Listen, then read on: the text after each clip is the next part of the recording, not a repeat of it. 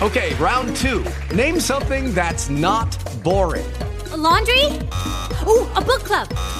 Computer solitaire, huh? Ah, oh, sorry, we were looking for Chumba Casino. That's right. ChumbaCasino.com has over 100 casino style games. Join today and play for free for your chance to redeem some serious prizes. ChumbaCasino.com. No purchase necessary. Full prohibited by law. 18 plus terms and conditions apply. See website for details. With lucky landslots, you can get lucky just about anywhere. Dearly beloved, we are gathered here today to. Has anyone seen the bride and groom? Sorry, sorry, we're here. We were getting lucky in the limo and we lost track of time. No, Lucky Land Casino, with cash prizes that add up quicker than a guest registry. In that case, I pronounce you lucky. Play for free at LuckyLandSlots.com. Daily bonuses are waiting. No purchase necessary. Void where prohibited by law. 18 plus. Terms and conditions apply. See website for details.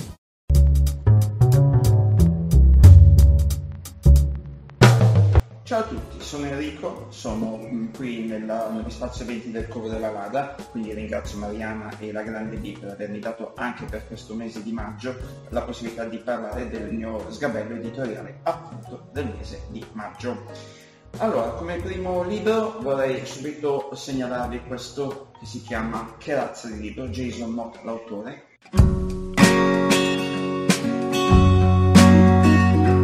In inglese è Hell of a Book, non so fino a che punto il titolo sia azzeccato in italiano, comunque sia ci troviamo di fronte a un gioco di specchi, nel senso che i capitoli si alternano con questi due personaggi, un ragazzino e uno scrittore, e eh, praticamente siamo nel mondo black, il mondo eh, di, di, di, tutto quello che riguarda um, appunto Black Lives Matter e tutta questa situazione.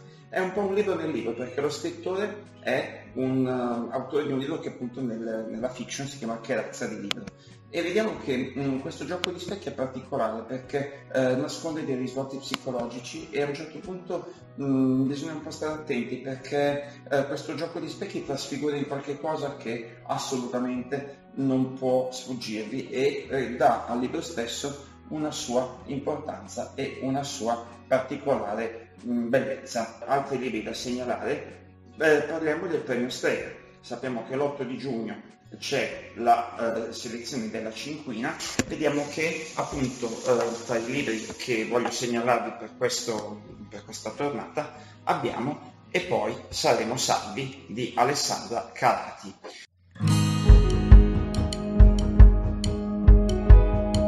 Allora, questo libro comincia con una disquisizione sul concetto di altrove. La parola altrove su di me ha un fascino pazzesco perché altrove è qualcosa di indefinito, qualcosa di piacevole, qualcosa di magico, qualche un posto che conosco solo io e che mi tengo stretto perché non voglio condividerlo con troppe persone.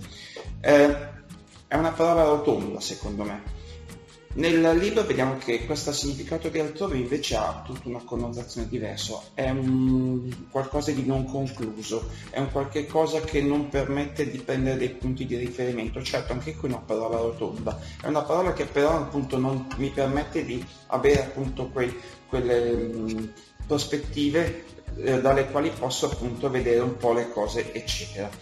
Altra cosa che volevo sottolineare di questo libro che mi è particolarmente piaciuto è il fatto che i capitoli siano molto brevi, ma mm, la brevità eh, sta nel fatto che la scrittrice scrive in questo modo e sembra che il linguaggio stesso sia un personaggio e questa velocità di espressione sembra quasi che mm, voglia farci credere che anche il linguaggio sia eh, in un certo senso fuori, fuori, fuori target, fuori da una radice, perché chiaramente il personaggio di cui si parla a un certo punto si trova in una situazione di essere sradicata dalla, dalla terra dove è nata, ma anche di non avere delle radici particolari nella terra dove poi va ad emigrare. Quindi anche il linguaggio questa, da questo senso di sradicamento, si sente fuori luogo ovunque vada, si sente un po' in imbarazzo, per cui sembra quasi che corra per trovare delle situazioni dove si senta un po' più adeguato. Sempre parlando del premio Strega, abbiamo un titolo che sta riscuotendo un certo successo. Sto parlando di Nova Fabio Bacà. Allora, ero molto curioso di leggere questo libro perché eh, ero rimasto non completamente soddisfatto dal suo precedente Benevolenza Cosmica. Diciamo che la, il racconto di questo testo è particolare perché è, il centro è una famiglia, una famiglia se vogliamo, mi si permetta questa piccola pubblicità, una famiglia tipo mulino bianco dove tutto un pochettino eh, funziona a dovere, i meccanismi sono eh, come dire, ormai quasi stereotipati, i meccanismi hanno, seguono una linea ormai fissa, non c'è qualcosa di particolare. Eh, a un certo punto però si innesta una situazione strana Mm, per cui mm, cosa succede a questa famiglia nel momento in cui si manifesta una sorta di potere occulto? Uso proprio il termine potere occulto perché se ne parla nel libro, nel libro si capisce di che cosa stiamo parlando, ma non voglio eccessivamente spoilerare. Devo dire che nonostante ormai l'abbia letto da qualche giorno, eccetera, poi essendo sedimentato per un bel po' di tempo, mm, non sono ancora riuscito bene a capire se questo libro mi sia piaciuto o no. Mm, ripeto, vedo che in giro è osannato. Io rimango un po' sospeso, come mi è successo con il libro precedente. Non me ne voglia l'autore, però mm, insomma ci si incontra con certi libri e con altri un pochettino meno. Parlando sempre di Premio Strega, abbiamo un altro libro, una scrittrice che si chiama appunto Veronica Galletta, il libro, come potete notare, è Nina sull'argine.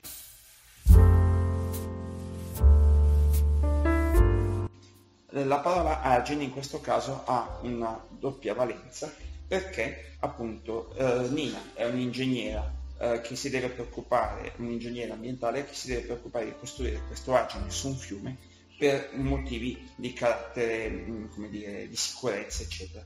Ma l'argine di cui si parla nel titolo è anche l'argine che lei deve costruire eh, nella sua vita perché deve in un certo senso anche lei, come tanti personaggi nei libri eh, candidati al premio Strega, ehm, deve trovare il suo famoso posto nel mondo. Quindi non solo, all'interno del romanzo vediamo che essendo donna in un ambiente mh, prettamente maschile, deve fare i conti anche con il famoso patriarcato e chiaramente sgomitando di qui, sgomitando di là, riesce a trovare qualche cosa di soddisfacente, ma non, riesco, non voglio dire di più perché chiaramente il, rovinerei la lettura.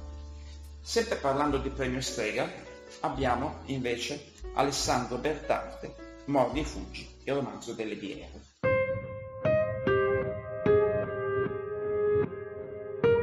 Ho fatto un po' di fatica inizialmente a inserire questo romanzo in una categoria specifica, perché inizialmente pensavo al romanzo storico dove c'è un personaggio, diciamo così, comune innestato su uno sfondo noto. Infatti questo personaggio ogni tanto parla di Renato, ogni tanto parla di Margherita, detto per chi non conoscesse Renato Curcio, Margherita Cagol, che erano praticamente i due eh, principali esponenti di quelle che poi furono appunto le birre.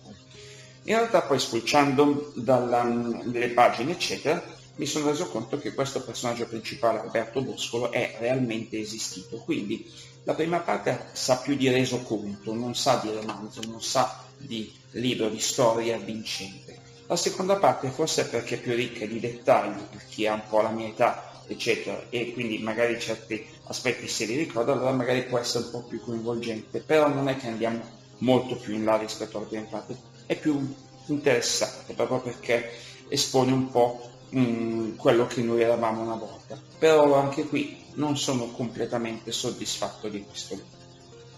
Invece, cambiato completamente genere, cambiando completamente argomento, ci troviamo con un'amica del coro e parliamo del suo Fuori dal branco. Lei è Sara Magnoli, lei è una scrittrice a tutto tondo dal punto di vista eh, di, di, quello che ci racconta, è giornalista, eh, scrive gialli, ma è già eh, la seconda volta, forse anche di più, che si cimenta con una letteratura per ragazzi. Allora, diciamo così che eh, chi legge questo libro dice ma sono cose già stereotipate, già lette, già viste. Ragazzi, non è che bisogna andare più in là di tanto, è, è, è vita vera quello che lei racconta, perché comunque sia ci troviamo sempre di fronte alla situazione del gruppo eh, che comanda, se sei, eh, come dire, se vieni accettato dal gruppo mh, mm, ti va bene, se non vieni accettato dal gruppo vieni, come dire, emarginato con tutto quello che ne può conseguire.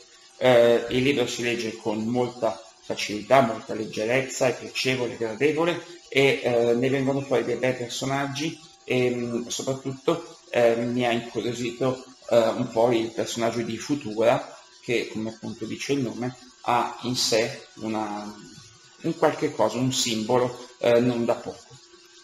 Ma attenzione, siamo nel covo della Lada, quindi parliamo di coda in, in casa dell'impiccato, eh, quindi onoriamo un attimo i generi che la Lada vende solitamente. Parliamo di questa novità, è uscita da pochissimi giorni, Pesca in trascella, omicidio per principianti, la scelta di Contreras. Allora, diciamo che, che Santa Sciala ormai è un po' una sorta, eh, ha compiuto una cosa alla eh, Madame Bovary, cioè si sta bovarizzando in questo eh, Contrera, Contrera di cui non conosciamo il nome di battesimo, eh, si dice che sia si il nome di un giocatore del vecchio Toro, quello che purtroppo eh, si è eh, incidentato a Soperga, però non si è ancora ben capito, lo stesso autore non vuole rilasciare alcunché di dichiarazioni in questo senso. Eh, va detto che questo quarto romanzo, quarto episodio, centra il bersaglio molto bene, forse rispetto agli altri ha uh, meno verve, meno, meno, come dire, è, è meno salace eh, nei commenti perché nel, nei precedenti vediamo uno spirito piuttosto così da parte del, di questo Contreras. Qui diciamo che l'indagine è molto interessante, tocca anche qui ambiti particolari, eh, c'è molta umanità, ma soprattutto c'è anche un aspetto eh, che, mh, mm, come dire, eh, rende certi gialli abbastanza più a, a, nostra portata perché è lo stesso Contreras che dice non è che ci vuole un, un grande ingegno nel risolvere certi casi bisogna avere anche tanta fortuna e tutto lì perché se tu sei nel momento giusto nel posto giusto la cosa poi può aiutarti ad avere le intuizioni come si deve Sempre per parlare di gialli, eh, passiamo invece a un altro romanzo che si chiama i delitti di Genova, un'indagine del commissario Taylor.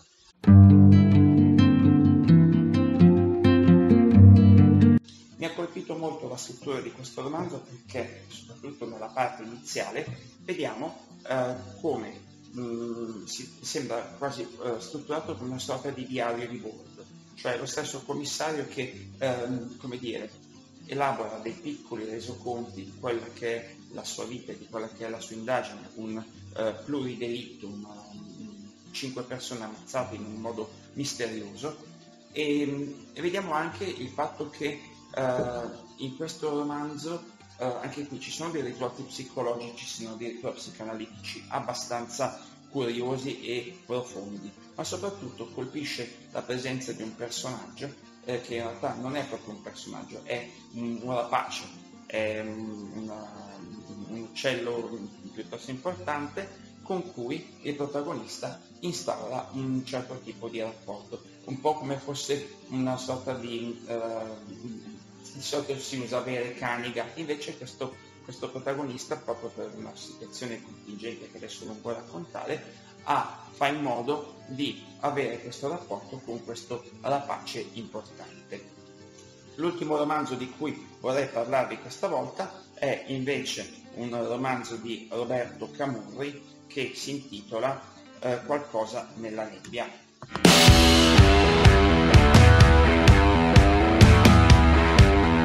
Romanzi che lui aveva elaborato precedentemente gli veniva mossa un po' la critica di non avere la capacità di, di avere la tenuta di strada per un romanzo completo. Ehm, perché questo? Perché diciamo che la sua tendenza era quella sempre di uh, spezzettare le sue storie in tanti piccoli racconti.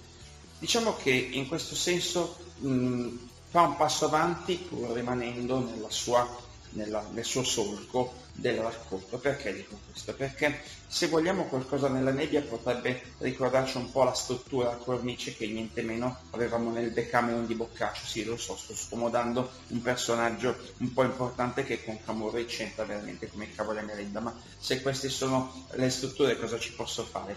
Perché ho citato il Decameron? Perché abbiamo questa cornice dove c'è appunto il personaggio principale che guarda caso è uno scrittore, eh, scrittore che praticamente eh, ha un rapporto particolare con i suoi personaggi e quindi praticamente c'è questa alternanza tra la cornice e alcuni aspetti significativi eh, relativi ai personaggi creati da questo scrittore. Il romanzo, devo dirvi la verità, tra quelli che l'ho scritto è quello che mi ha convinto maggiormente, cioè l'ho trovato più completo anche se chiaramente definirlo romanzo forse è un po' troppo. Però vabbè, adesso non andiamo a, um, come dire, intraprendere, in, come dire, incamminarci su strade di definizioni perché chiaramente non è eh, su, sulla parola di romanzo che dobbiamo impuntarci, dobbiamo impuntarci sul fatto che comunque libro, questo ultimo libro di Camore ha una sua qualità intrinseca. Allora, io per questo mese ho concluso, uh, spero di vedervi presto uh, ancora su questi schermi, vi ricordo che potete seguirmi sulla pagina Facebook Dantes, la trasmissione che non vuole avere fretta, potete seguirmi su Instagram uh, digitando l'hashtag sgabello editoriale con questo io ringrazio ancora Mariana e la grande B Barbara per avermi ospitato anche questo mese e vi do appuntamento alla prossima puntata. Ciao a tutti!